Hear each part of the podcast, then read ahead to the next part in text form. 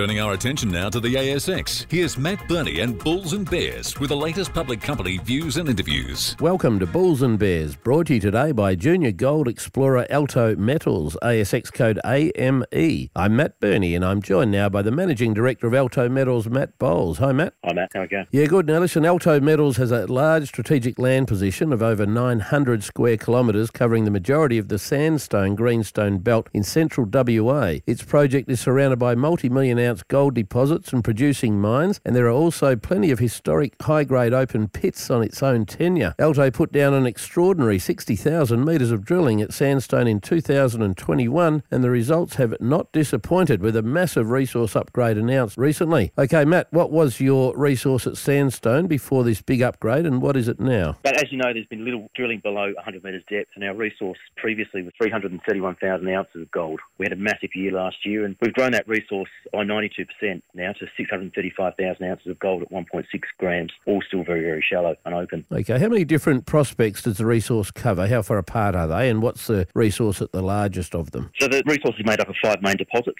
all within a very short sort of ten kilometre radius of each other. And the bulk of that are two of our deposits, Lord Nelson, which is a historical open pit, that now is two hundred sixty-five thousand ounces, and Vanguard, which is one hundred fifty thousand ounces. We've tripled the size of that, and it's still open on a northwest trend. And again, all of that resource, ninety percent of it's less than one hundred sixty metres from surface, so very, very shallow, and was all added for a low discovery cost of less than fourteen dollars an ounce, so pretty amazing. Have you got any low-hanging fruit in there in terms of high-grade ounces close to surface? Oh, Matt, it's all low-hanging fruit. It's a fantastic deposit. It's open at depth, along strike. All the resource is, is pit-constrained, and as I said, it's very, very shallow. For us, we've got some high-grade zones at Lord Nelson. We had some recent hits, forty-three metres at over three and a half grams. We're following that up right now. And at Vanguard, we have super high-grade sort of deposit, fifty thousand ounces there at over three and a half grams. So that's at Vanguard North. It's really exciting. And then we've got a new discovery at Juno, which is south of the Lord Nelson pit. And that's really opened up that whole corridor a lot more. So lots and lots of high-grade targets to us to follow up. Well, tell me about Juno. What was the headline drill result there? Yeah, so Juno, the headline result was thirteen metres at um, five grams. It was really, when we first hit that one, it was in the middle of nowhere. And we've gone back in and um, we've extended further. So part of it extends outside the pit. We've got rigs on site right now that are following that up, and they're drilling up dip and down dip with that to extend it and grow that strike along